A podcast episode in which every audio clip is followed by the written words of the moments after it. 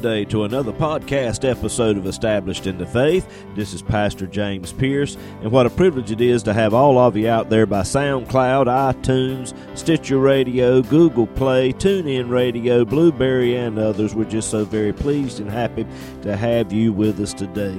We're going to continue with our study in the book of Romans. I know it's going to be a blessing to you. If it is, like it and share it with others. You can also go over to establishedinthefaith.com and if you go there, you'll find more information on how you can subscribe to this podcast as well.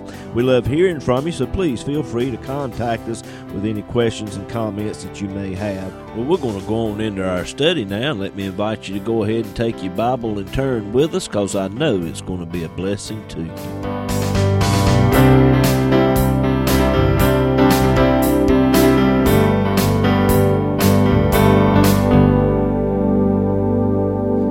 The meaning of the new covenant was given to the Apostle Paul.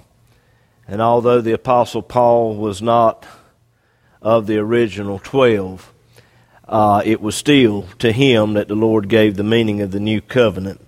Uh, due to what Jesus did at the cross, the fullness of God's grace can now be realized and experienced by all mankind simply by faith.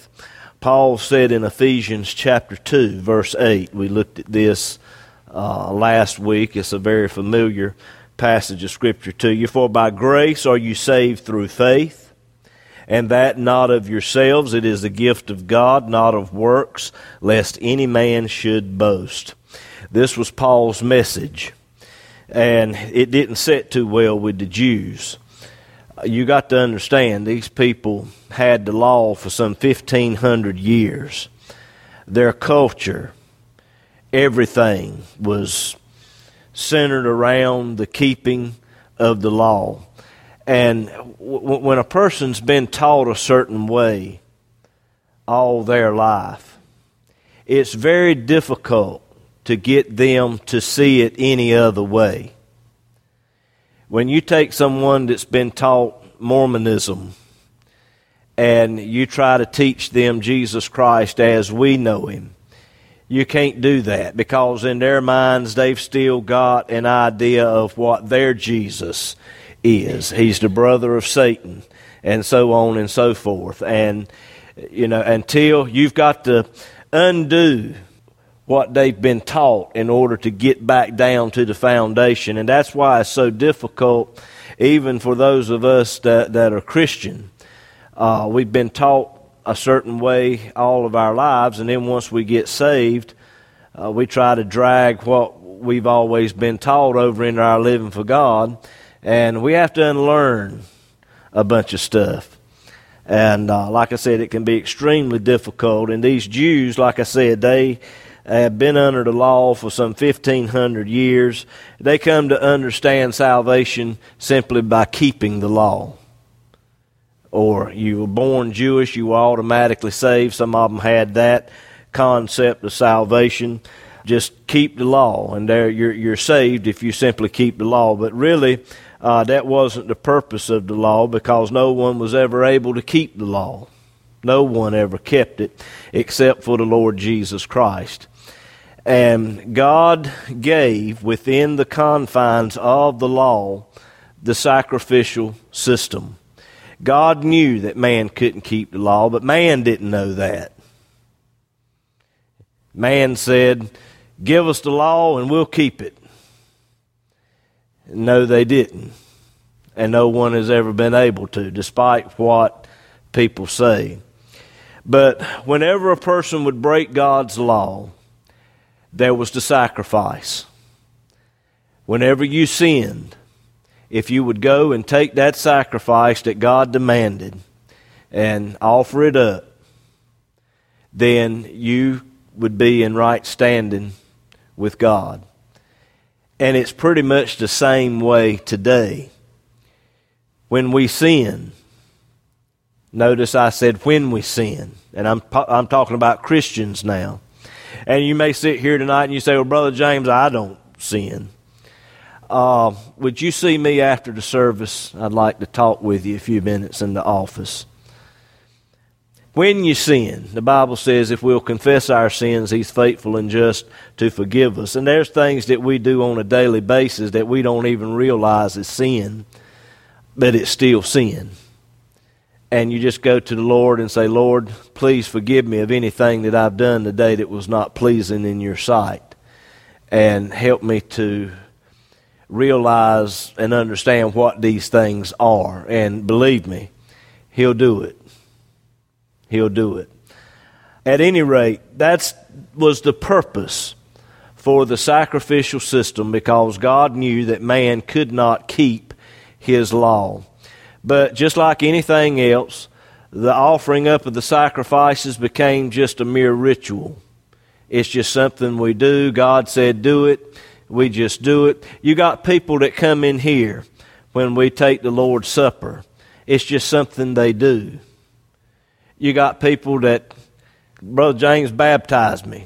Well, why do you want to be baptized? Well, I just want to make sure I got all my bases covered. You know, they've read something, heard something, whatever the case. They just want to go through the ritual uh, of these things. And if you're not careful, your living for God will become a ritual.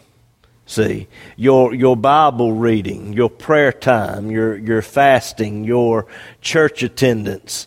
Uh, if you're not careful, your, your relationship with God will become cold. And you're just going through the motions uh, of things. And the Jews was all caught up in, in the doing of the law.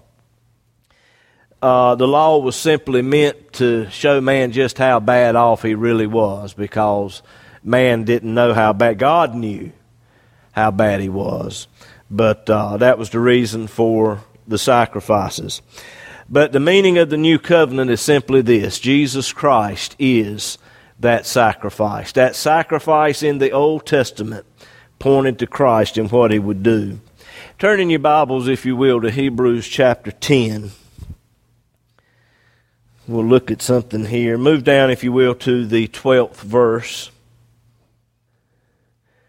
Paul said, But this man, He's speaking of the Lord Jesus Christ. But this man, after he had offered one sacrifice for sins forever, sat down on the right hand of God. In other words, Jesus Christ fulfilled all of the law. It's finished. It's over. Um, the Jews didn't like that at all. They did not like that Jesus had fulfilled it all because they wanted to hold on to their uh, their rituals and, and whatever the case, and they hated Paul because of this. That's one of the reasons why I believe that Paul didn't put his name on the book of Hebrews. There was so much hatred and animosity against Paul for saying these things. Uh, they were slandering his name. And if you'll go to Romans chapter 3 and verse 8, you'll see where Paul mentioned that there. He said, uh, Romans 3, verse 8, we be slanderously reported, as some affirm that we say, let us do evil that good may come. These Jews were so mad with Paul, they were just saying all kinds of things about him. Uh, Paul's teaching that we don't have to do anything anymore. Uh, the more we sin, the more we glorify God. And these rumors get to going around and people get to spreading rumors. Paul was constantly having to defend himself because of people going around running their mouths.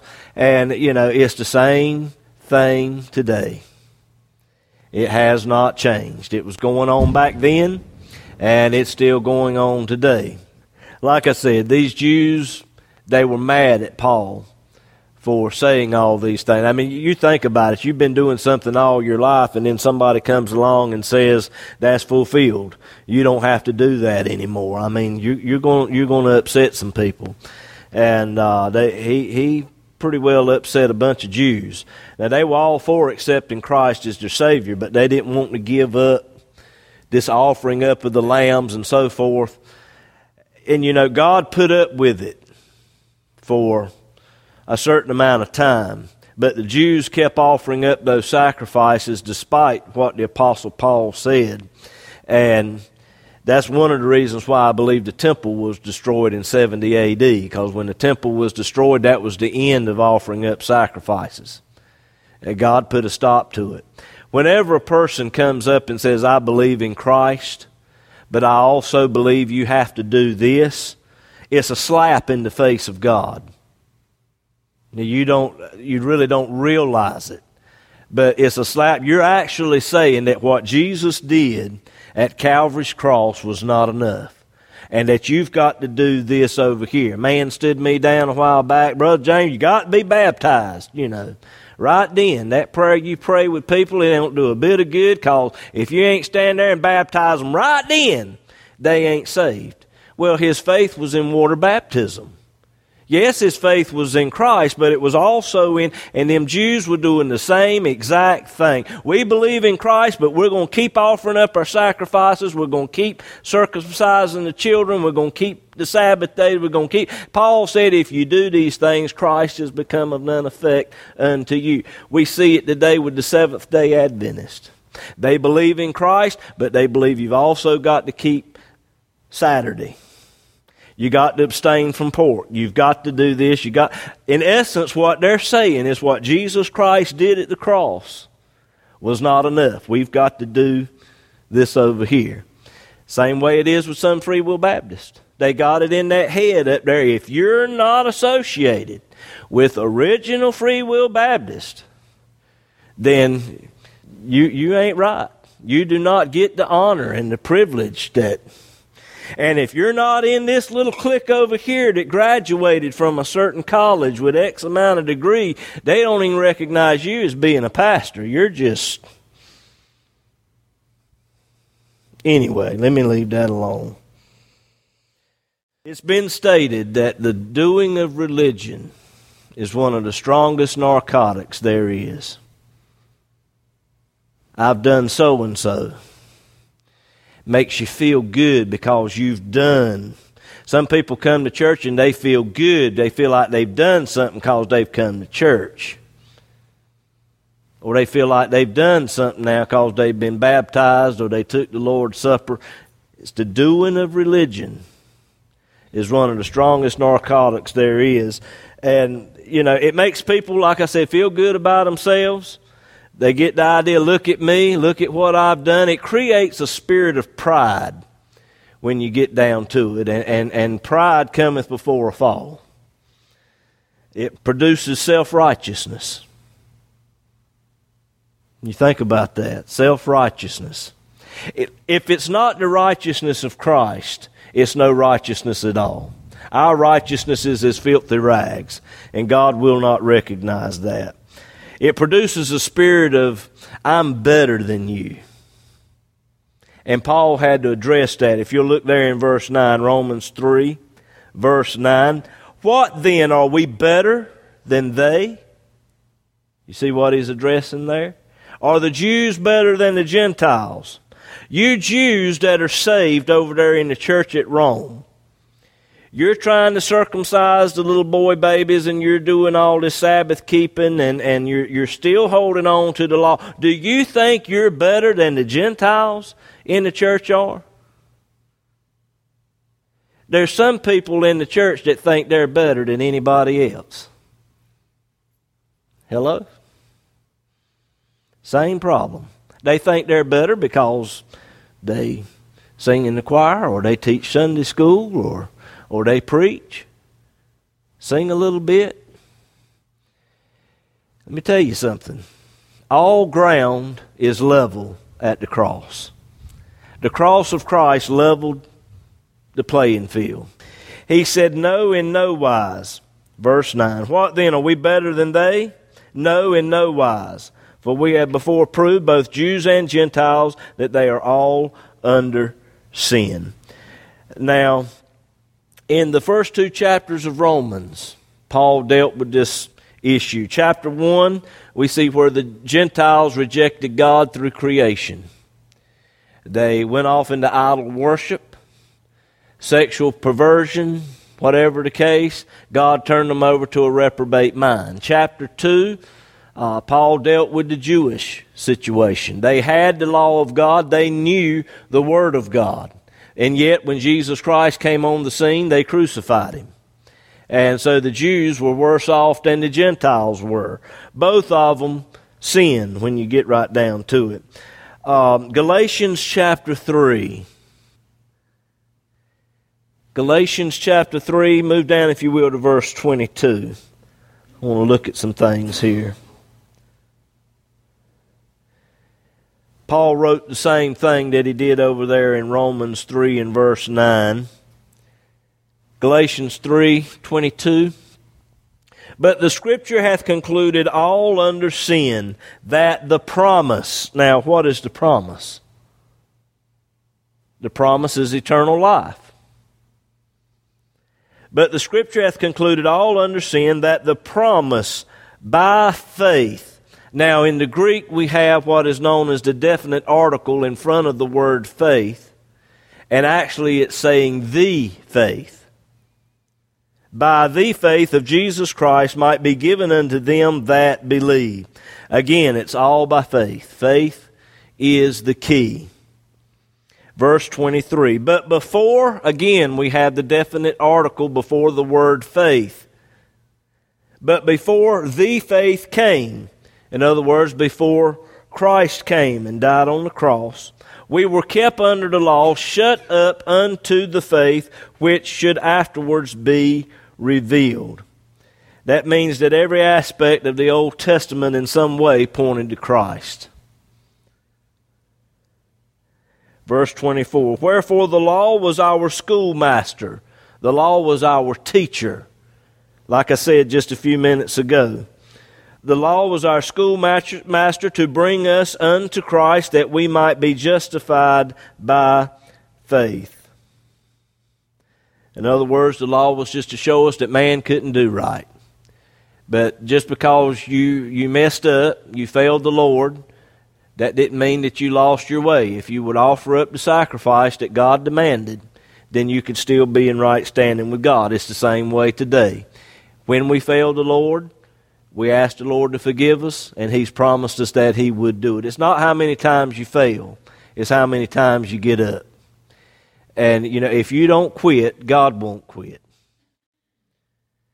And if you'll look there in verse 25, but after that, again, we have the definite article in front of faith.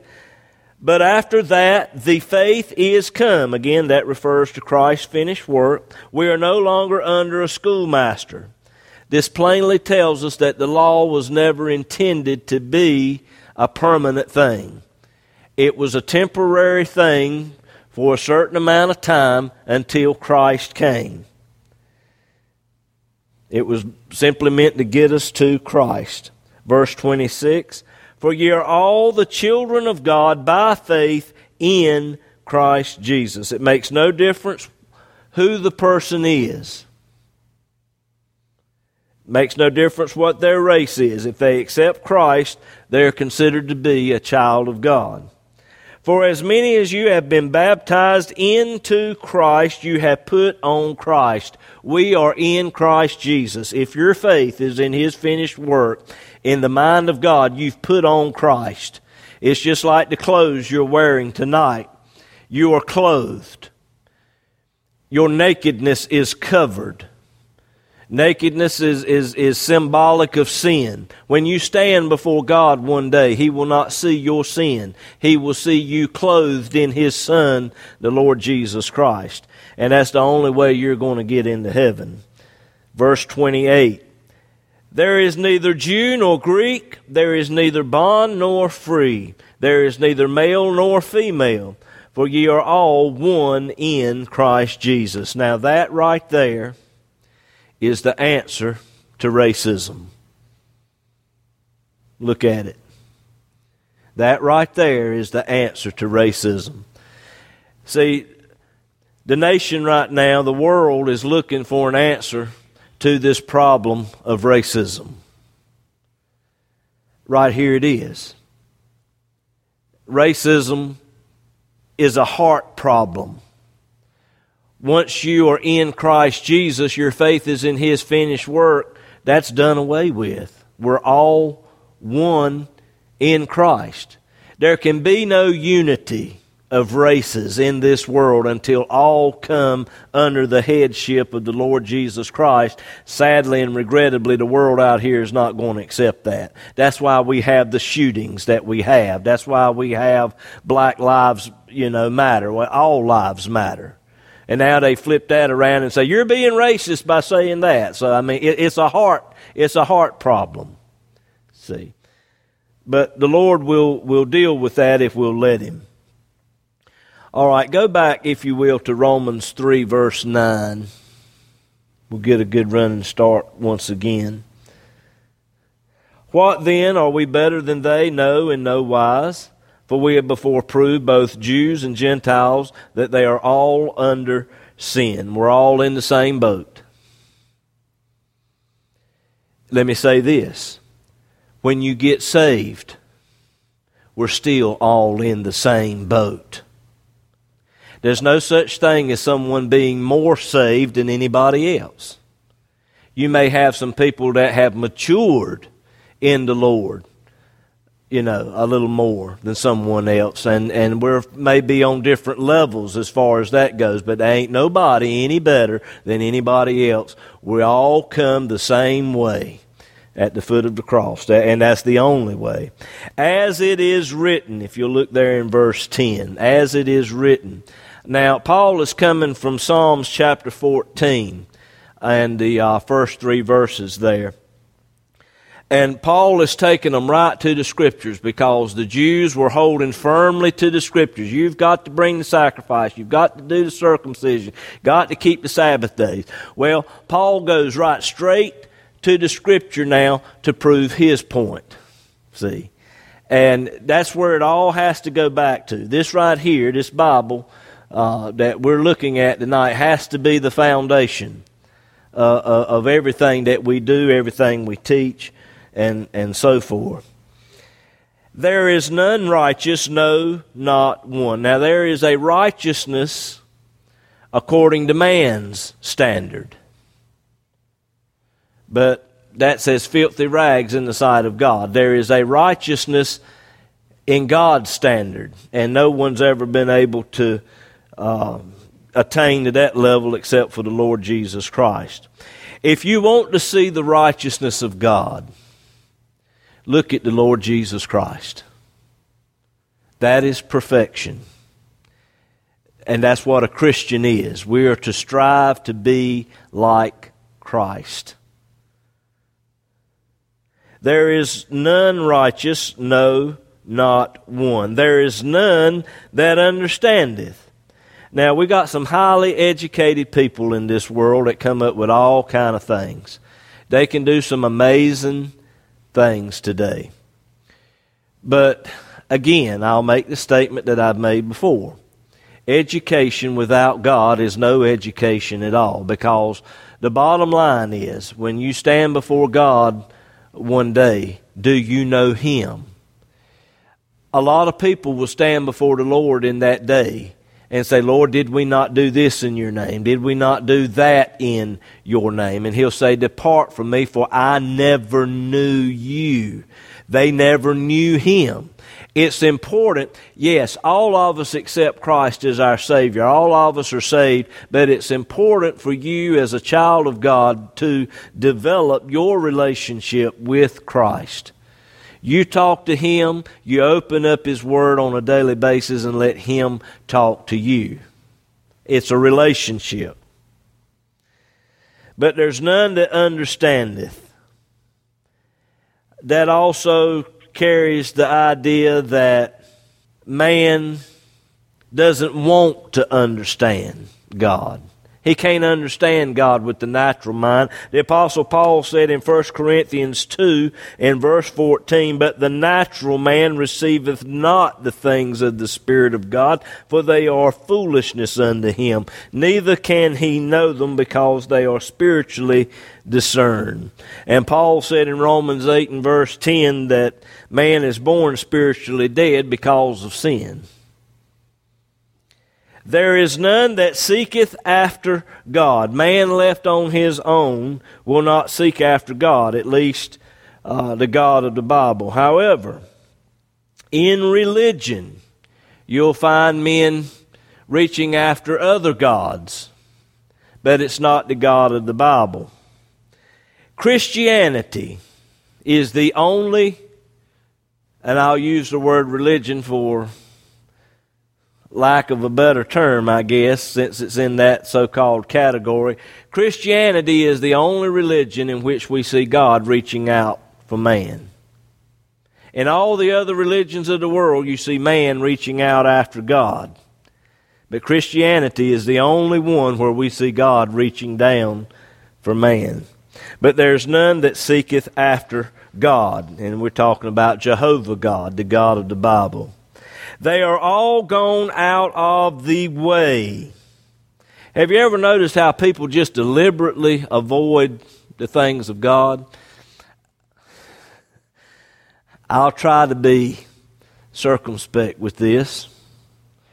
But there are some people that I go visit, and every time I pull up in the yard, they run and hide.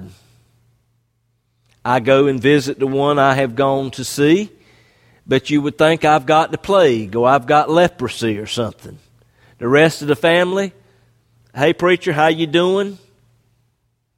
I even walked in one time and they were sitting there with a can of beer in their hand. Preacher, don't pay me no mind. I've had a hard day and I'm going to drink my beer.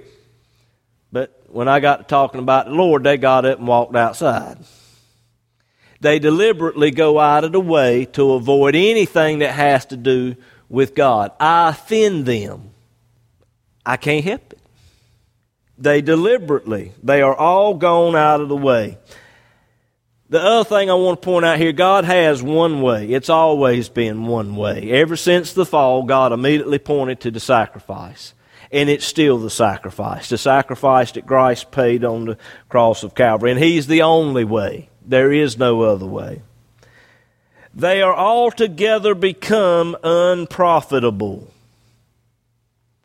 Never has a truer statement been made. They have altogether become unprofitable. Let me read you this. At the turn of the 20th century, an American educator and pastor, A.E. Winship, decided to trace out the descendants of Jonathan Edwards. Now, Jonathan Edwards was a preacher back over a hundred and some years ago, uh, during the 1800s, I believe it was. And uh, he preached a message entitled Sinners in the Hands of an Angry God. The Lord helped him to write that message out. And when he preached, he just read it off exactly as the Lord gave it to him. And the anointing of the Holy Spirit was so strong in that message that grown men, when they heard it, they would, they would grab the, the columns uh, of the buildings where they were in, feeling like they were fixing to fall off in the pit of hell and people were getting saved left and right during that particular time period. Uh, but the descendants of, of John Edwards, uh, it was compared to a man by the name of Max Jukes. Jukes' legacy came to the forefront when the family trees of 42 different men in the New York prison system traced back to him. Now, we're going to look at Max Jukes and his descendants. As the Bible says, they are together become unprofitable. Listen at this. Max Jukes' descendants included seven murderers, 60 thieves, 50 women of prostitution, 130 other convicts, 400 others who were full blown alcoholics, 310 were paupers living in poorhouses. It, it was estimated that the Max Jukes descendants costed the state more than one and a quarter million dollars.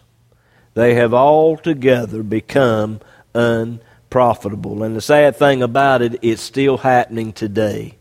When people do not follow after God, they become unprofitable.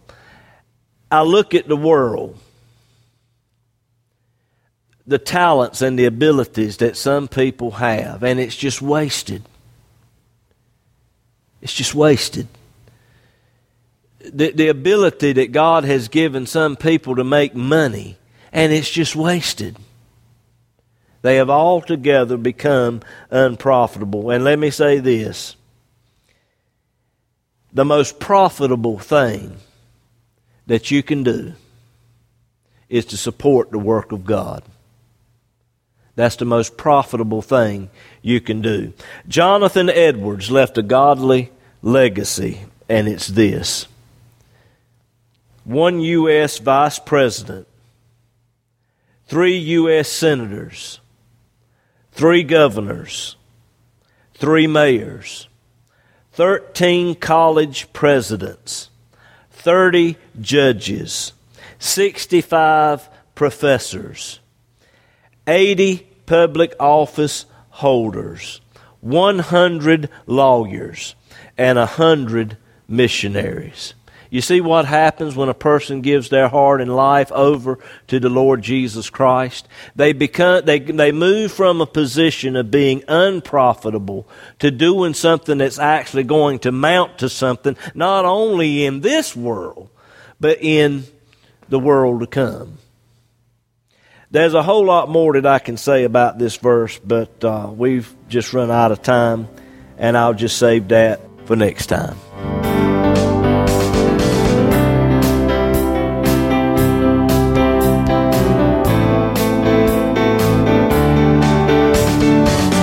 Program today has been a blessing to you, we hope and pray that you'll share it with others. This podcast has been made possible by the prayerful and generous financial support of listeners like you to contact us or to contribute to this ministry.